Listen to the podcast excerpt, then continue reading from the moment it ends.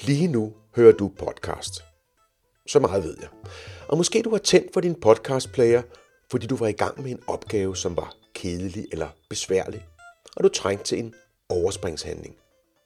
Og måske den opgave, du var i gang med, i stedet røg tilbage på din to-do-liste, så du kan løse den en anden dag som en gave til dit fremtidige jeg. Forleden fik jeg en e-mail fra Julie, som er medlem af Vaneinstituttet, og Julie skrev blandt andet, mit vanemønster handler om, hvordan jeg planlægger min tid og aldrig kommer i mål som planlagt. Jeg har prøvet bare at planlægge at gøre en eller to ting, men der er jo altid 746, det skriver hun, 746 ting på min mentale liste, og så er man jo sat op til at fejle. Julies situation ved jeg, at mange mennesker lever med til dagligt, nemlig den, at man slæber en alen lang to-do-liste med sig, hvad enten den så er nedskrevet, eller det er en, man selv går og husker på. Og det er også et problem, der dukker op i vaneklinikken fra tid til anden. Derfor har jeg besluttet, at jeg vil tage fat på emnet to-do-lister i denne lektion. At fortsætte med at lytte til podcasten her, er altså ikke længere en overspringshandling. Det er faktisk det bedste, du kan give dig for at få et bedre forhold til dine arbejdsopgaver. Og du kan derfor trygt lytte videre, også i arbejdstiden, med den bedste samvittighed. Jeg hedder Anders Kolding Jørgensen, og du lytter til Vaneinstituttet. Podcasten, der gør dig en tand klogere på din adfærd og dine vaner. Dagens lektion handler om to-do-listernes psykologi og om vores vaner, når vi håndterer opgaver. Som sædvanligt her på instituttet skal vi gå analytisk til værks, men vi skal også kigge lidt ud over det mest åbenlyse, når vi nu skal til at lære at forstå vores to-do-liste diktatur. Og det mest åbenlyse, det er jo at se på, hvordan du bliver bedre til at løse de opgaver, der står på listen, uden at blive distraheret og miste fokus. Hvordan du kan arbejde effektivt og koncentreret. Men helt ærligt, det findes der altså rigtig mange, der beskæftiger sig med allerede. Så jeg vil i stedet kigge et andet sted hen.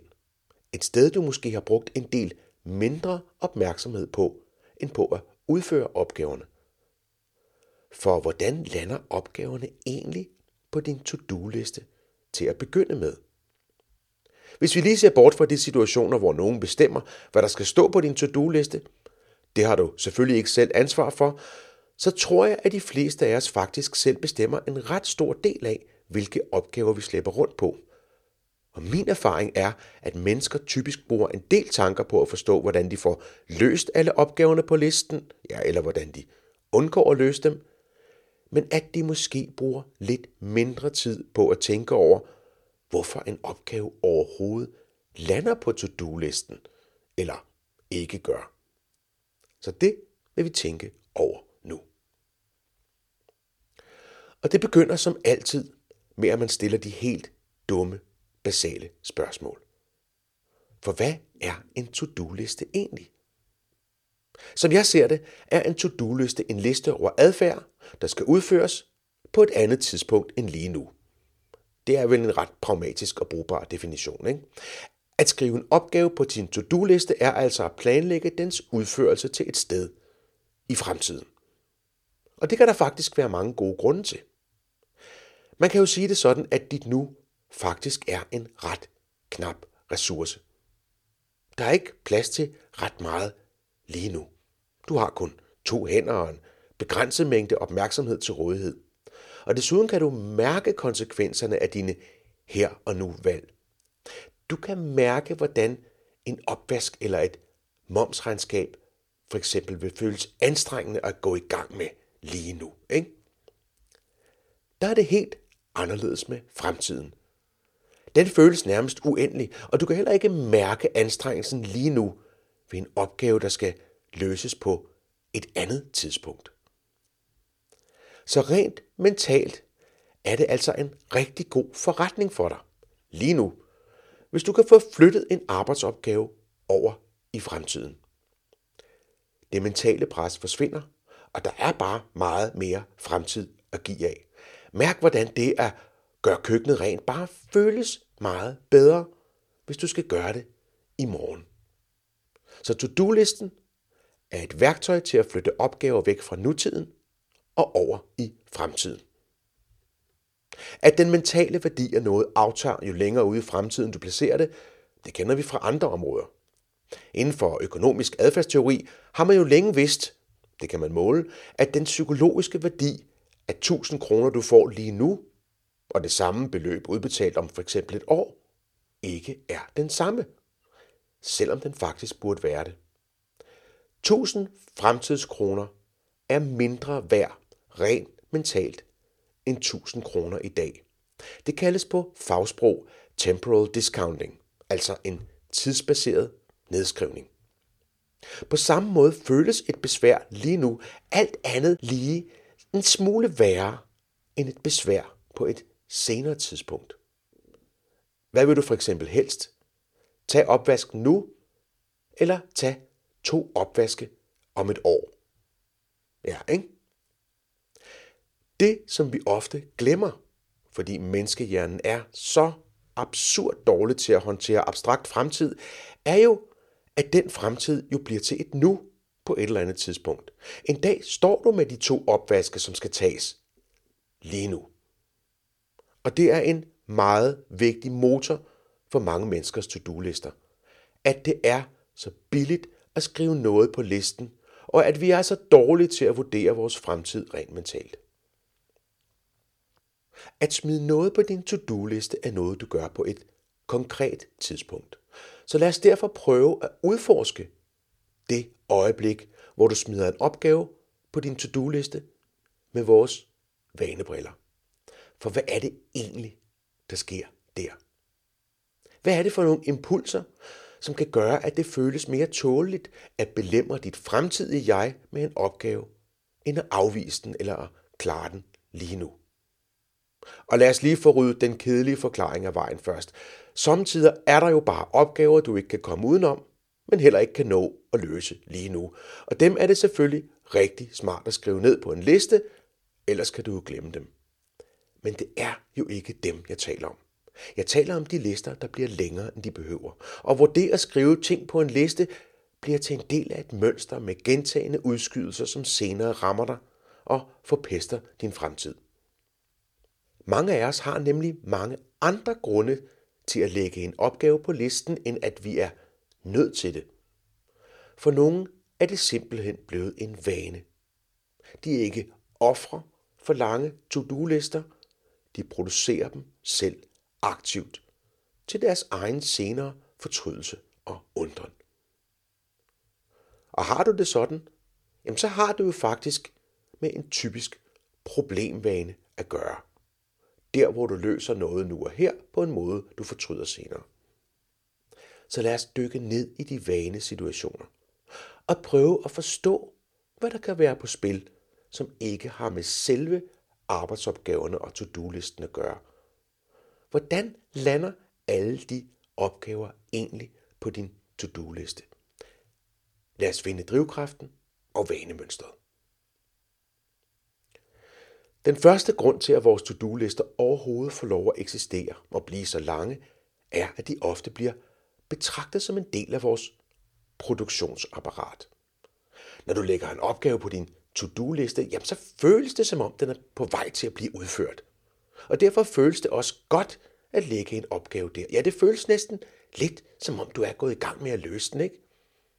At lægge en opgave på sin to-do-liste er altså en meget let måde at komme til at føle at man har gjort noget ved den på, selvom man i virkeligheden bare har lagt endnu en opgave på sit fremtidige jegs skrivebord.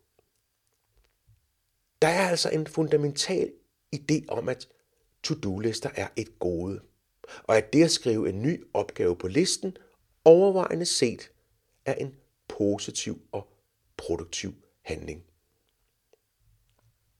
Men som det ofte er tilfældet, når vi har problemvaner, så handler det jo også om noget andet end selve adfærden – at skrive en opgave på din liste og kaste den ud i fremtiden bliver en del af nogle andre adfærdsmønstre eller psykologiske mekanismer. Og når du begynder at forstå dem, får du en nøgle foræret til at forstå, hvad dine listevaner i virkeligheden handler om, og hvordan du måske kan begynde at få styr på dem. Lad mig give dig nogle eksempler, så du kan forstå, hvad jeg taler om. Bente henvendte sig til mig i vaneklinikken og fortalte, at der var noget galt med hendes arbejdsmønster. Hun fortalte, at hun alt for ofte arbejdede derhjemme, når hun i virkeligheden hellere ville holde fri, og at det skyldes, at hun havde alt for mange arbejdsopgaver. Da jeg lavede den samme øvelse med Bente, som vi er ved at lave her, og begyndte at undersøge, hvor disse opgaver egentlig kom fra, og hvordan de endte på hendes to-do-liste, viste det sig, at hun faktisk selv aktivt valgte dem. Det foregik på de ugenlige møder, de holdt i hendes afdeling. Hver eneste gang, der dukkede en opgave op, som hun mente, at hun kunne løse, påtog hun sådan nemlig. Og så blev jeg naturligvis interesseret i at vide, hvad der egentlig gik for sig bag kulissen der. Hvordan kunne det være, at Bente påtog sig mange flere opgaver, end hun ønskede at have, ja, end hun behøvede at have? Jeg bad hende derfor om at fortælle, hvad der gik igennem hovedet på hende. Lige der, i det øjeblik, hvor en opgave dukkede op, og hun snuppede den. Og svaret kom uden tøven. De andre fucker den op, hvis jeg overlader den til dem, sagde hun.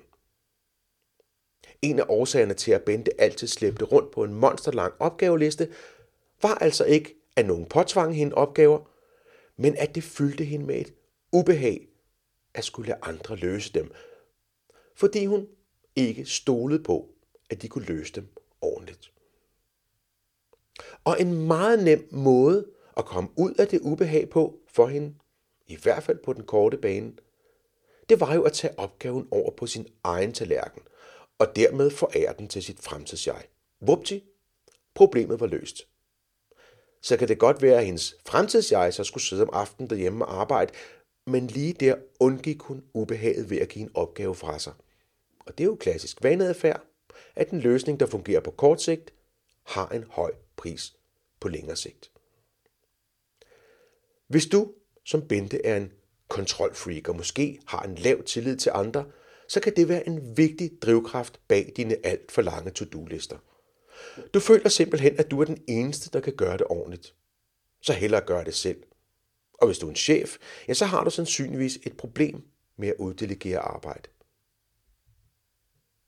Din opgave, hvis du gerne vil have kortere to-do-lister, er at begynde at tåle, at andre løser opgaver på en anden måde, end du selv ville have gjort. Ja, at de måske ikke bliver løst helt så godt, som du ville have gjort. Og husk, det der driver dig her, er jo ikke sandheden om, hvordan de andre vil løse opgaven. Det aner du som regel sjældent. Nej, det er din egen subjektive forventning om, at alle andre vil løse opgaven dårligere end dig, fordi de løser den anderledes. Men du kan jo sagtens tage fejl. Og jo oftere du forhindrer andre i at øve sig, jo mere kan du i hvert fald være ret sikker på, at de aldrig bliver gode til det. En anden grund til at smide en opgave på sin to-do-liste er, at alternativet vil være at sige nej til at løse den. Og at sige nej kan være meget ubehageligt, især hvis man er lidt konfliktsky. Hvis nogen spørger, om du kan løse en opgave, og du siger nej, jamen så vil det jo helt naturligt skabe en eller anden form for anspændthed. Så skal den, der spørger, jo enten finde en anden til at løse den, eller løse den selv, eller acceptere, at den ikke bliver løst lige nu. Og hvis du er den konfliktsky og behagesyge type, så vil du jo faktisk finde det der anspændte øjeblik temmelig ubehageligt at være i. Så føles det jo pludselig meget lettere at fjerne opgaven fra nuet og smide den over på listen. Ikke? Bare sig ja. Alle bliver glade. Og du behøver ikke at løse den lige nu, vel? Hvor du har travlt med de 200 opgaver, der allerede er på listen. Men du skal heller ikke tåle andre menneskers misbilligelse. Og jeg vil gætte på, at når dine kolleger opdager, at du ikke kan finde ud af at sige nej, så vil de med garanti gerne hjælpe dig med at fylde din to-do-liste helt op til kanten med opgaver, som de gode kolleger de er. Hvis du fylder din to-do-liste for at undgå konflikter eller gøre nogen kede af det, så er din opgave nu at begynde at træne dig selv i at sige nej. I hvert fald til nogle af opgaverne. Det lyder måske skræmmende, men nu hvor du ved, at det er den opgave, du er nødt til at løse, hvis du vil have nogle kortere to-do-lister, så er den faktisk lidt lettere at håndtere. Husk, alle vaner er lidt lettere at forholde sig til, når man ved, hvad de handler om og kan forberede sig. Så hvor du før blev overrumplet over pludselig at blive bedt om at løse en opgave, og i din febrilskhed sagde ja, så kan du jo allerede nu begynde at forberede dig på situationen, til den kommer igen. For det gør den, det kan du være sikker på. Situationen, hvor du vil blive bedt om at påtage dig en opgave, du helst er fri for, og faktisk ikke har tid til at løse. Det kan du for eksempel gøre ved allerede nu og have en idé om, hvilke opgaver du kan og vil sige nej til. Og øve dig i, hvad du skal sige. Jeg vil gerne, men jeg har desværre sagt ja til alt for meget, er et ret godt bud. Jeg siger ikke, at det er let. Men det er lettere, når du ved det på forhånd, og i hvert fald lettere, når du er forberedt, end hvis du skal stå og finde en grimasse og en undskyldning i situationen. Og så er der dig med Jesus-komplekset. Dig, der vil frelse verden. Dig, der ser mennesker, du kan hjælpe, og derfor straks tilbyder at smide deres problemer ind på din to-do-liste. Der er bestemt ikke noget galt med at ville hjælpe. Men samtidig er der alligevel nogle gode spørgsmål at stille sig selv her. Et af dem er jo, hvorfor du hjælper, og hvad der egentlig vil ske, hvis du ikke altid tilbyder at hjælpe folk. For nogen kan det at hjælpe andre nemlig være blevet så en integreret del af deres møde med andre mennesker, at det kan være svært at holde op.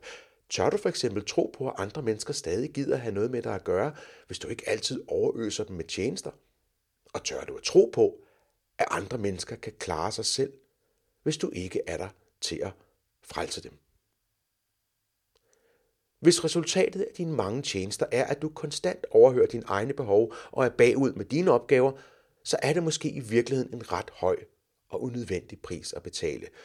Og som med alle andre Jesuser, så er det en vigtig og dyrkøbt lære, at du ikke kan redde verden, uanset hvor smukke dine motiver er. Du kan ikke bære verdens problemer på din to-do-liste, selvom du gerne vil. Så er du Jesus-typen, så er din opgave at tåle, at der er mennesker, du egentlig kunne hjælpe, men ikke hjælper. Et lille trick her kan jo være, at du for eksempel i det mindste holder op med automatisk selv at tilbyde din hjælp, hver gang du ser et problem. Og jeg ved godt, at det vil klø helt afsindigt i din hjerne, lige mens det står på, men dit fremtidsjeg vil være taknemmeligt. Og alternativt kan du begynde at vælge, hvilke typer opgaver, der giver dig glæde, og sige nej til resten. Du kan ikke hjælpe alle med alt, og du skal jo før eller siden lære at sige nej. Endnu en årsag til, at du konstant har alt for lange to-do-lister, kan være, at du ganske enkelt er ung og fuld at gå på mod. Du har typisk ikke prøvet at gå ned med stress endnu, så derfor føler du bare, at du kan alt. At du sagtens skal håndtere at have rigtig mange opgaver, der kæmper om din tid, for du når jo det hele til sidst, ikke? Og ellers kan du bare sove lidt mindre. Og måske du lige klarer dig igennem med lidt stimulanser, når du sidder der på kontoret, efter de andre er gået hjem. Det er som om, der altid lige er plads til endnu en opgave på din to-do-liste. Som om elastikken aldrig springer. Og måske du også får ros for din indsats og din produktivitet, og ros er jo et helt fantastisk drug. Og hvis du kommer til at føle dig belastet, så kan du altid finde en måde at dæmpe den følelse på. Ja, det er faktisk det, man har alkohol til. Hvis du kan genkende det mønster, skal du måske begynde at overveje, om du har, hvad man kan kalde en toksisk to-do-liste kultur. Ja, det er et ord, jeg lige har fundet på. For sandheden er, at du ikke er uovervindelig. Og din evne til at håndtere opgaver er ikke en elastik, der aldrig springer. Den er bare længe om at springe. Men når den gør, kan du blive ramt af stress. Og stress er ikke det samme som travlhed. Stress er, når kroppen og hjernen er blevet ignoreret for længe og slår fra. Og det er ikke så morsomt. Jeg har selv været der. Og det har flere af dine kolleger også. Du kan genkende nogle af dem på, at de ikke længere opfører sig som om, at de er uovervindelige. Så hvis du har toksiske to-do-lister, så er din opgave at slå bremsen i. At begynde at se dit liv efter, og at begynde at mærke dig selv. Mærk, om din puls konstant er lidt høj. Mærk, hvornår du er træt og sulten. Spis rigtig mad og ikke bare brændstof, og begynd at vende dig til tanken om, at heller ikke du er Superman eller Superwoman, selvom jeg godt ved, at det er svært for egoet. Og hvis du efterhånden har fået et opskruet billede af, hvad det vil sige at arbejde, så tal med nogle venner eller kolleger for at blive kalibreret igen. Tal eventuelt med nogen, der har været nede med stress. De har med garanti nogle gode indsigter at give dig. Og lyt til det, de siger. Det gælder sandsynligvis også for dig. Din to-do-liste kan du så bruge som et aktivt værktøj til at bremse op, som en faldskærm. Du kan bruge den som et værn imellem dig og dine arbejdsopgaver og begynde at skrue kraftigt ned på, hvad du lader slippe ind på den. Seriøst. Toksiske to-do-lister og stress er ingen spøj. Nu er du advaret. Og så er der selvforbedringstypen med alle de gode idéer. Det er dig, der konstant har en masse projekter, som skal forbedre dit hjem, dit liv, din krop eller din adfærd. Du skal have trænet, du skal have sat hylder op, du skal begynde til Tai Chi, du skal have læst den der bog, du skal have hørt en podcast om dine vaner. Nej, nej, vent. Den der med podcast, den er god nok. Glem bare den. Det kan også være at din virksomhed, at du skal have en YouTube-kanal, at du vil starte et nyhedsbrev eller et website, der skal være lidt pænere, eller den bog, du skal skrive. For hvis du hver gang du får en selvudviklings- eller en forbedringsimpuls, lige smider projektet på to-do-listen, ja, for så har du jo været handlekraftig og gjort noget ved sagen, ikke? Det er jo nærmest gjort. Så ender din to-do-liste hurtigt med at tage kraftigt på i vægt og begynde at tynge dig ned. Og her er kuren lige så nem som den er hård. Tag to-do-listen frem og streg alle dine selvhjælps- og forbedringsprojekter ud. Bare væk med dem. Og nej, de skal heller ikke på en anden liste. Ud med skidtet. Du er ikke ved at forbedre noget. Du er bare ved at lamme dig selv med projekter, der gør det umuligt at holde helt fri, og som tager energi fra dine virkelige opgaver. Og du skal ikke være bange for, at de der opgaver forsvinder. De skal nok dukke op senere. Du kan så tage fat på en opgave, når den dukker op. Fordi du rent faktisk har lyst og tid til at arbejde med den. Og ikke bare fordi du synes, at den kunne være skønt at have overstået. Skriv på bogen, hvis du får lyst til at skrive, og ikke fordi du bare synes, det kunne være super fedt at have skrevet en bog. At få en impuls og derefter smide din nye idé på to-do-listen, det er ikke planlægning, det er luftkasteller. Og husk, at en uskrevet bog er ret hård at slæbe rundt på. Og hvornår skal du egentlig slappe af, hvis du konstant har alle dine store projekter, som du burde arbejde på?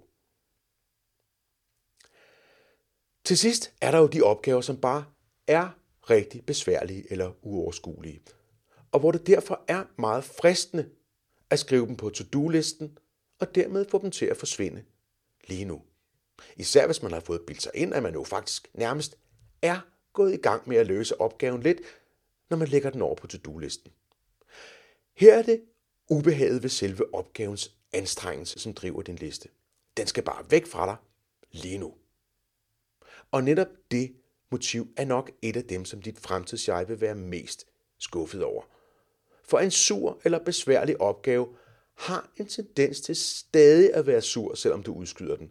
Og du bliver overraskende nok ikke glad for at få en lorteopgave serveret, bare fordi der er gået en uge. Slet ikke, hvis den ovenikøbet er nået at blive betændt og fuld af skyld og dårlig samvittighed. Hvis du oplever, at du har en møgopgave, der slår smut fra to-do-liste til to-do-liste, så er det måske en idé at overveje, om det er en af de opgaver, du rent faktisk kan droppe.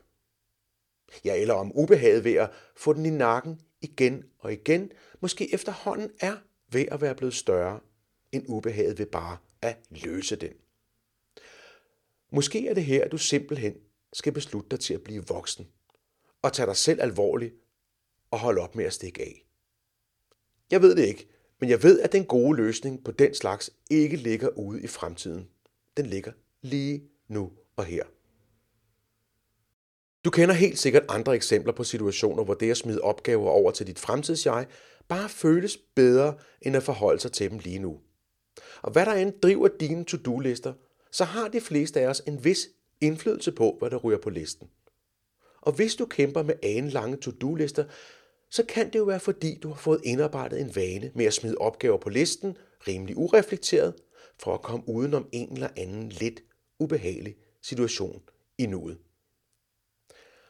Og det er, som altid, svært at bryde en vane. Og på kort sigt virker listerne jo. Du får jo sparket opgaven væk fra dit synsfelt lige nu.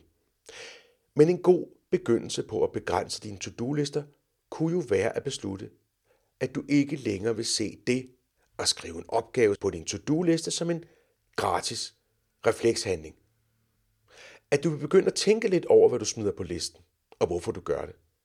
Og måske begynde at skabe en indre gatekeeper, som lige stopper dig og spørger, om den opgave, du står med, egentlig skal laves. Og af dig. Om du virkelig gerne vil vågne op til den om et par dage eller uger. Om du måske skal sige nej til den, inden den får sig ind på din liste. Eller om du lige frem skal tage en dyb indånding og få den overstået nu, frem for at slæbe rundt på den.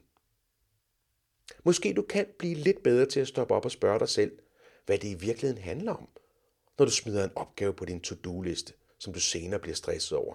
Har du i virkeligheden bare svært ved at sige nej? Stoler du ikke på, at andre kan løse den? Er du ude på at redde verden, eller er du måske i virkeligheden bare lidt for fuld af gode idéer? Dit fremtidsjeg vil takke dig. Selvom du lige nu ikke rigtig giver mange potter pis for, hvad dit fremtidsjeg egentlig har brug for, hvis du skal være helt ærlig. Jeg mener, ellers kunne det jo godt være, at du også havde en lidt anden klimaadfærd, ikke? Her nåede vi til slutningen på denne lektion. Den har aldrig ligget på nogen to-do-liste. Den er skrevet, indtalt, redigeret og lagt ud, fordi jeg har lyst, og fordi jeg havde noget på hjerte, som jeg tror, at du kan bruge til noget. Og det håber jeg, at du kunne mærke. Tak til Julie for det gode vaneproblem. Og hvis du har et vaneproblem, du ikke kan blive klog på, så smut ind på vaneinstituttet.dk og send mig en mail, så kan det være, at jeg tager det op. Jeg svarer i hvert fald altid. Hvis du synes, at du blev klogere, eller bare godt underholdt af podcasten her, så er der stadigvæk ingen bedre måde at vise det på, end ved at give en håndfuld stjerner i din podcast-app. Jeg bliver glad, andre mennesker får lettere ved at finde podcasten, og du får en ordentlig rørfuld god karma. Der er kun vinder. Og hvis du ikke allerede er medlem af Vaneinstituttet, så synes jeg, du skal skynde dig ind på vaneinstituttet.dk og blive det, for der sker nemlig nogle spændende ting efter nytår. Vi høres ved. Jeg tror på dig.